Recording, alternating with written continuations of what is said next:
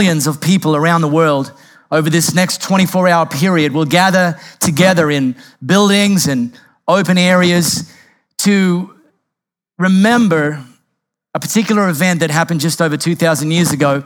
Remember that a man named Jesus died on a cross. There'll be cross symbolism in almost every one of those gatherings. We had that just running in the motion behind our lyric on those two songs. And to the naked eye, it may seem a little bit contradictory to call a day where we remember that somebody died a good day. That the day that Jesus was punished for crimes he didn't commit and ultimately killed whilst an innocent man, that we would actually refer to that day as Good Friday.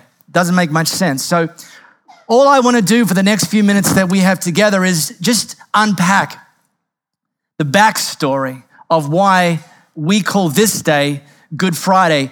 And I'm aware that there's two groups of people here in our auditorium today. There's some of you who have never heard this story. The, the, the story I'm about to tell you will be breaking news.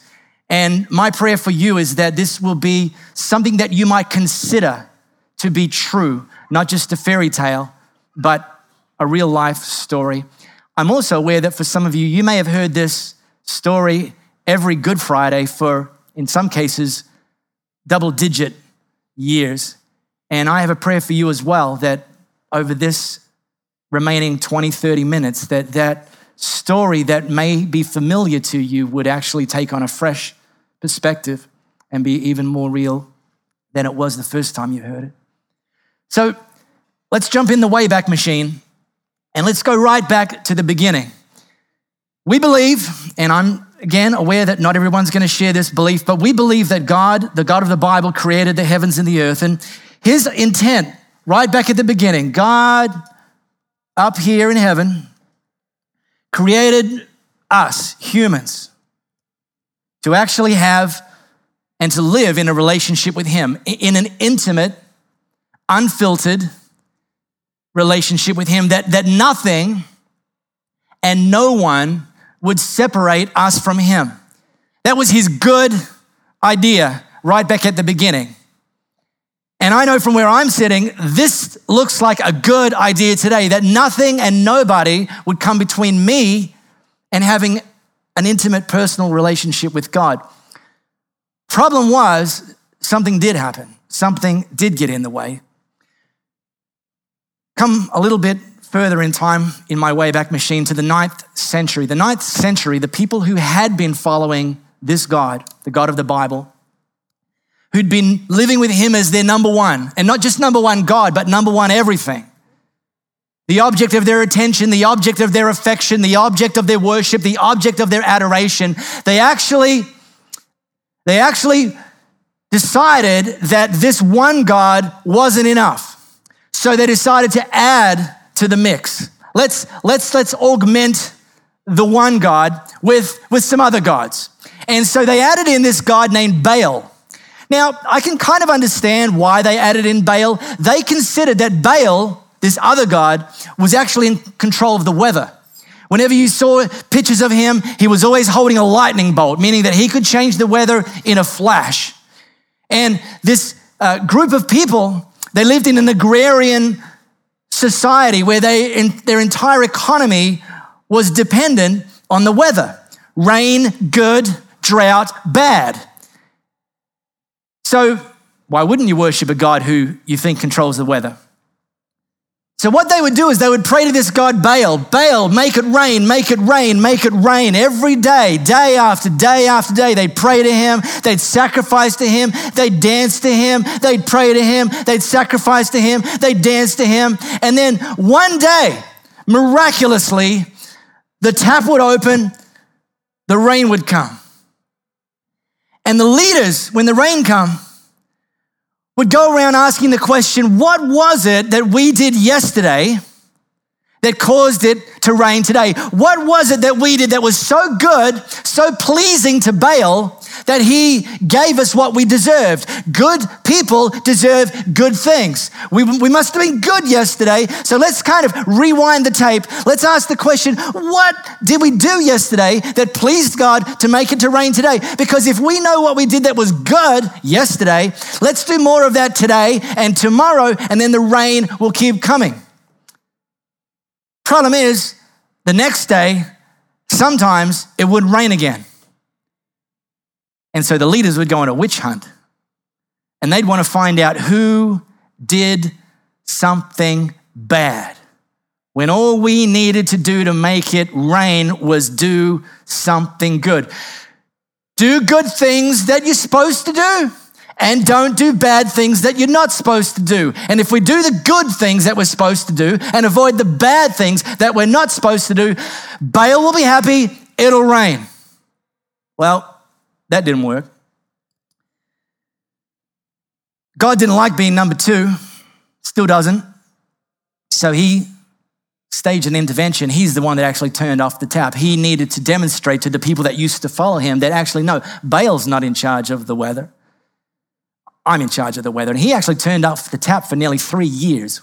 He crashed their economy to get their attention. Thankfully, they turned back to him. Thankfully, they put him back as number one. This other God, Baal, who had gotten in the way of this intimate relationship, was now, thankfully, out of the equation. And you'd think, therefore, that it was all good again. Problem is that the God we believe in, it's not all about good people getting what they deserve and bad people getting what they deserve. If it was, bad things would never happen to good people and good things would never happen to bad people. There's this thing that gets in the way. It's not other gods, it's a thing that churchy people call sin. Now, I know that it's not very PC to call something sin. If I looked at some of your behavior, and by the way, if you looked at some of mine and labeled it sin, you might say to me, hey, who are you to tell me what I'm doing is sin? Well, two things. Number one, let me define sin because I think the word's got a little bit of a bad rap. it's got a rap that suggests that there's this mean, angry God just scouring with his big, big omnidirectional radar 24 7. And when it goes bloop, bloop, bloop, when you or I do something wrong, boom, crushed. It's not God's good intent. In fact, the word sin is probably best defined as doing something less than God's intent. In other words, God, his best, his good intent was that we would live in this intimate, unfiltered relationship with nothing getting in between us. But when we do something that's less than God's intent, less than God's good intent, which by the way, when we do that, it typically starts to erode us and or the people around us. All the stuff, not the stuff that I call sin, by the way. I'm not here to give you my list of do's and don'ts. But the stuff that God actually called sin, when you start to peel back the onion on the stuff that God calls sin, you'll understand that living less than God's intent, it actually starts to destroy things. So God didn't put up a list of uh, uh, parameters and boundaries to, to, to limit us and, and, and, and make us slaves, but actually to say, I'm trying to protect you and I'm trying to protect the people around you. Because here's the problem when we start to sin, when we start to do things less than God's intent, we start to move away and this other stuff gets in. Oh, yeah, yeah, sure, Mark. I don't sin. Well, yeah, you do you sinner. And so do I. Ever lied? Ever stolen? I used to steal lots. I was great at it. Ever gossiped about people who steal stuff? Ever hated anybody? Ever felt jealous towards somebody?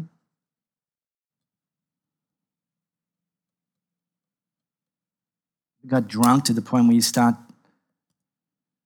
causing damage to yourself or other people.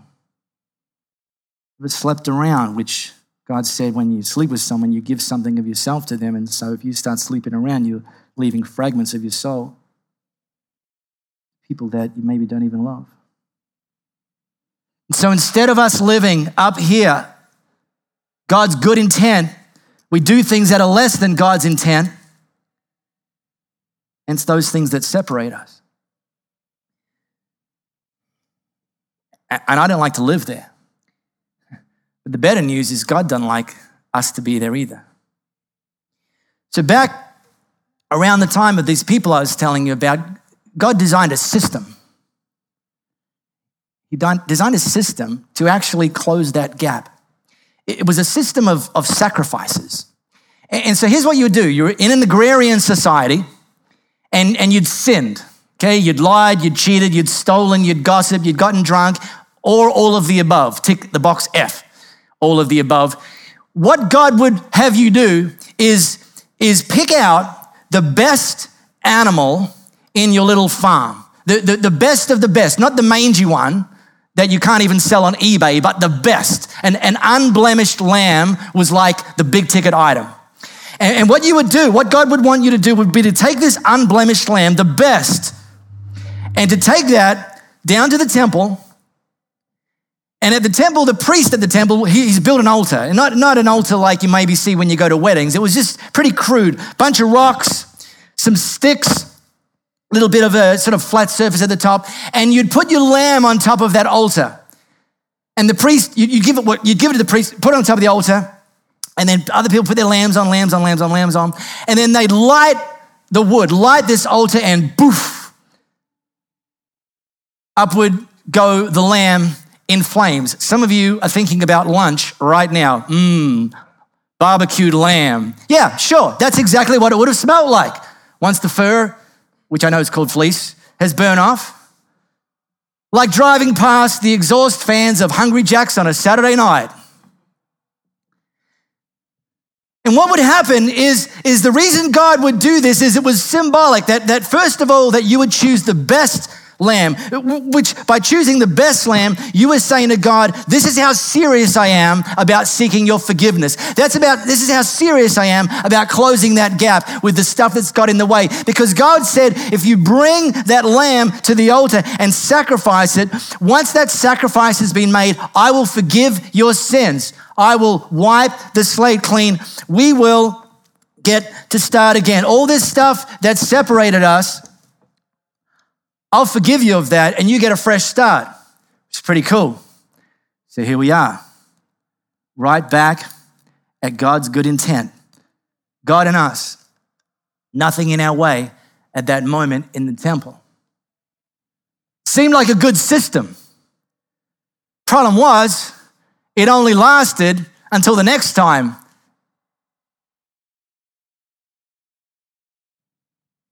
You lied. Cheated, stole, got drunk, hated, gossiped. No one ever got any work done because they're too busy ferrying lambs back and forth to the temple. Burn a lamb, walking home, your neighbor goes past, oh, to the temple again, are we? See, we've sinned again. Oh, damn, I just judged him. That means I sinned as well. Oh, and I said damn, which in some countries is a swear word. So he's going back to the temple. You're like, and, you, and your wife's got your list of jobs for you to do. You say, honey, I can't do the jobs. I got to get another lamb. Oh, really? Sinned again, did we? Not a very good system. Not very sustainable, not very productive. So, wouldn't it be good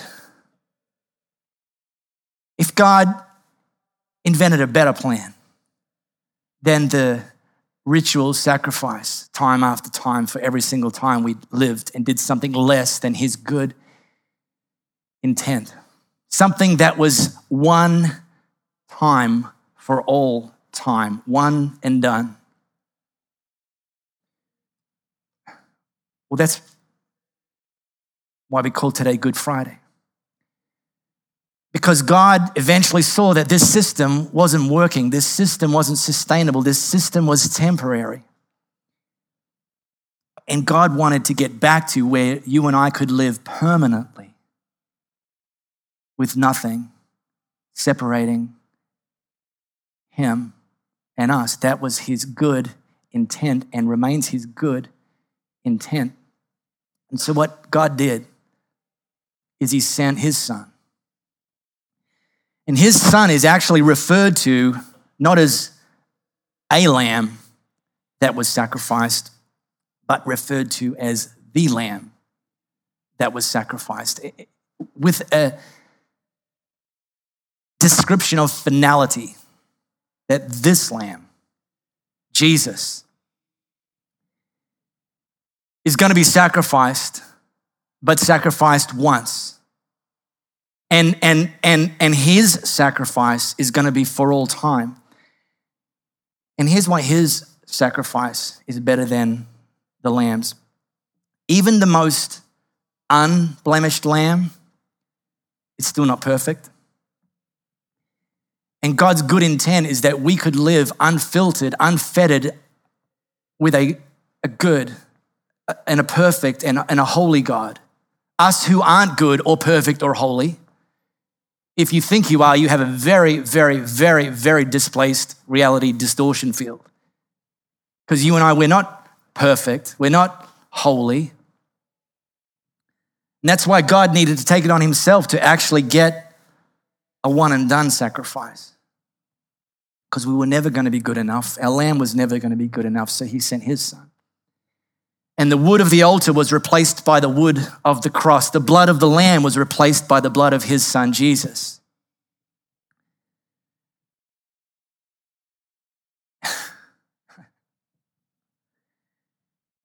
Today's called Good Friday because we couldn't actually bridge and close that gap.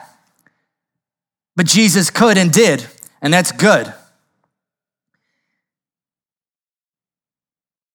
Jesus came along and was sacrificed in our place. God said to you and me, and He says it today if we place our faith in Him, who did it all for us.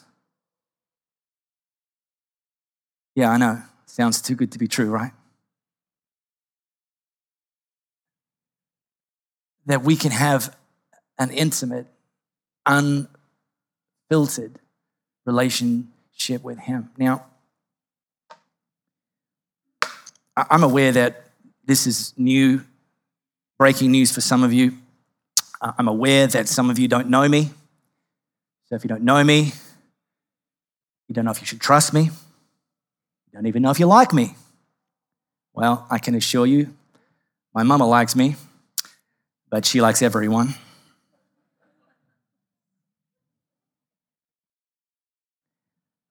I would just, with my final thought this morning, I would just ask you to consider not if this is true, but what if this is true? What if God is real? What if God is real and, and, and, we can have a relationship with Him that He is not mad at us, but He's mad about us and wants to have that relationship with us? What if that was true? Because if that was true, that's a game changer. And what if, even if you have no consciousness of who He is, and, and, and, and I'm just saying, what if He's true? What if He's real? What if Jesus was His Son? And what if Jesus dying on the cross in our place, what if that means that you and I have access, unfiltered access to God? I just want you to consider what if today. Because Jesus' last three words as he hung on the cross were the words, It is finished. And one of the truths that encapsulated why he said, It is finished is that the separation that you and I have from Him, it is finished. We can live in an intimate relationship with Him. He took our place. It's referred to as the great exchange.